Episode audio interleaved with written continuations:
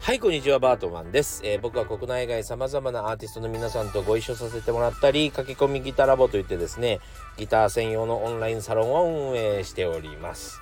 えー今日はですね、B2B、B2C っていう言葉を知ってるかいっていう話をしたいと思います。えーその前にですね、ちょっと、最近の出来事をお話ししたいと思いますが、やっとオフィシャルホームページがリニューアルオープンしました。ありがとうございます。パチパチパチパチパチ。えー、そうだな、説明欄の方にでも書いておこうかなと思いますけども、https コロンスラッシュスラッシュ www.burt-man man ですね、ドットコム。要は、えっ、と、https コロンスラッシュスラッシュワールドワイドウェブ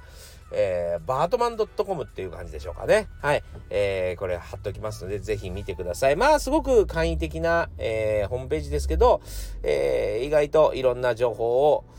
これから追加していこうかなと思っていますので、えー、そしてね、あの、僕、ウェブショップがあるんです。で、結構そのウェブショップが、えーっと、皆さんにご利用いただいているのにもかかわらず、えー突然、えーホームページが消えてしまったということでですね、えーちょっとご迷惑をかけました。で、何が起こあの起こったからそういうことになったかっていうとですね、実はその、えーレンタルサーバー、要はそのホームページをのデータをアップして表示させてもらっているそのサービスのシステムが変わったせいでトップページだけ消え失せてしまったんです。トップページに、えっ、と、なんかちょっとプログラムが入っていたのが、その、えープログラムが使えなくなったということでトップページが消えました。で、他のページは残っていたんですが、えー残念ながら、うーん、その、トップページがないせいで皆さんがアクセスできないという状況が起こったということですね。えーというわけで、えー仕方がないので、もうどうせだったらと思ってですね、リニューアルオープン、もうちょっと使いやすくして、あとセキュリティをかけてですね、えーやっていこうかなということで、ちょっと URL が変わってしまったんですけど、前の、え URL よりね。えでもまあそんな感じでですね、え新しいホームページができましたので、えーブログも、えー定期的に上げていこうと思っておりますので、えーちょっとお楽しみにしておいていただきたいなと思います。はい。というわけで、あ、今日もまたタイトル言い忘れた。あ、言ったかな？えっと、B2B、B2C という言葉を知っているかいというね、今日は題名でやっていきたいと思います。えー、まあ僕のうんこのラジオ放送を聞いてくださってる方はまあえっとミュージシャンもいれば普通の、えーお仕事されてる方もいると思いますが B2B、B2C というですね専門用語を知っていますかね、えービジネストゥビジネスっていう意味とビジネストゥカスタマーっていう意味であ今はですね D2D とかいうのがねちょっとまあ 噂されたりいろいろありますけど基本的なまず考え方として B2B、B2C みたいなのを知ってるといいかなと思います。うん。これはね、僕もその意識をしたことがなかったんですが、特に今、ミュージシャンには必要な考え方かなとちょっと思いますね。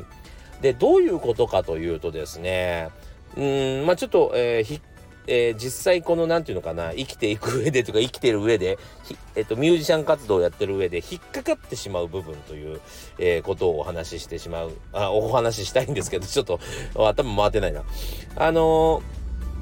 結局、えーアマチュアバンドを私やっていますっていう時はですね、えーいわゆる、えー B2C というか、まあ、自分の、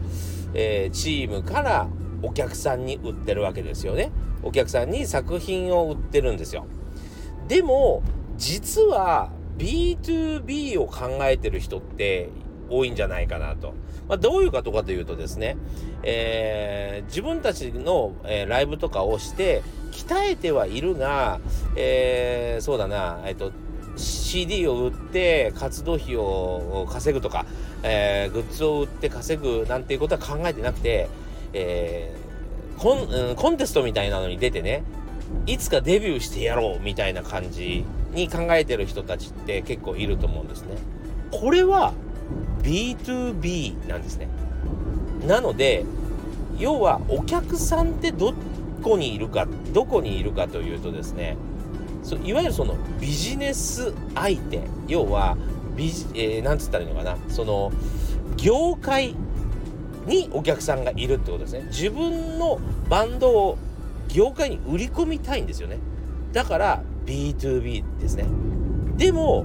業界に全然アプローチせず、えー、お客さんばっかり相手るあの相手してる人いませんか？ねそういうことになってることはよくあるかなと。いわゆるそのライブハウスでライブばっかしてお客さん集めて、えー、グッズ売ったり CD 売ったりだけっていう人って結構いるんじゃないかなと思いますね。で、僕らプロになったら今度は、えー、よくある話なんですけど B2B ばっかりやってませんかみたいなのもあるんですよ。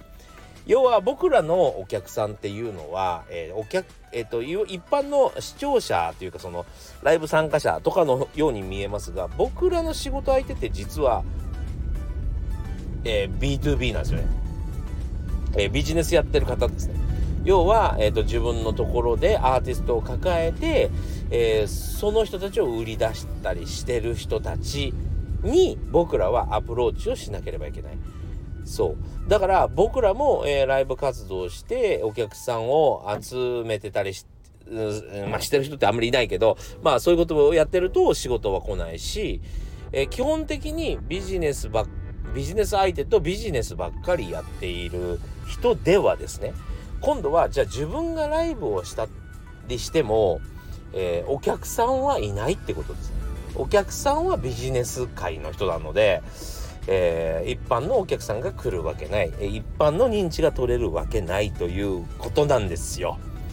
まあ、たまに、えっと、そうだな、何かのきっかけで有名になるなんてことは全然あり得るんですけども、それは、えっと、あくまでも偶然とか、あやっぱり持ってるものがいいとか、まあ、顔がいいとかね、ルックスがいいとかね、えー、そういうものが手伝うとそういうことが起こりますけど、そうじゃない時はですね、えー、大体、えー、カスタマーいわゆる B2C には恵まれないっていうことなんですよね。えー、ってことはビジネス2ビジネス要は B2B をやっている人たちの問題点は例えば雑誌とかに出られないんですね。なんでかっていうと B2C をやってるじゃないですか雑誌とかは。要は一般のお客さんに買ってもらうほかないんですね。ってことは要はあのー、雑誌に出たいと思っても、えー、いやお客さんが誰も知らないしっていうことで断られてしまうわけですね。そう。でも雑誌に出たい。要はそのギターマガジンとか何かそういうものに出たいと思ってる。でもアプローチしてない人って結構多いんじゃないですかね。ここら辺が、えっ、ー、と、自分たちが何をやってて、どこにアプローチできてて、えー、今後どうしていきたいかみたいなことをえー、整理するのにはすごく大事かなと思いますね。うん、なんか一つの活動をやっていれば全方域、えー、ていうのかな名が轟くというか、えー、頑張っていれば何か誰かが見てくれるっていう風に思ってる人もちょっといるかもしれないけど今の時代はやっぱりままあ本当に数が多いのに対して、まあ、ちょっと需要と供給が成り立ってないって言った方がいいかな、えー、そういう時期でもありますのでもう世界中のバンドがまああのインターネットで見れるわけじゃないですか。その中からですね、えー、小さな日本の街でですねやってる人たちを見つけるのなんてなかなか難しいわけですよね。相当フォロワーがいて目立つような存在じゃないとそれはなかなか叶わなかったりもするんですよ。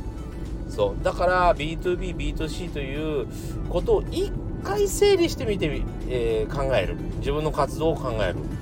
えー、向かおうとしてる方向に合ってるのかみたいなね。そういうことは一回考えた方がいいですよね。僕はねこれでかなり楽になりました。はい。これでえっ、ー、とああそうかと。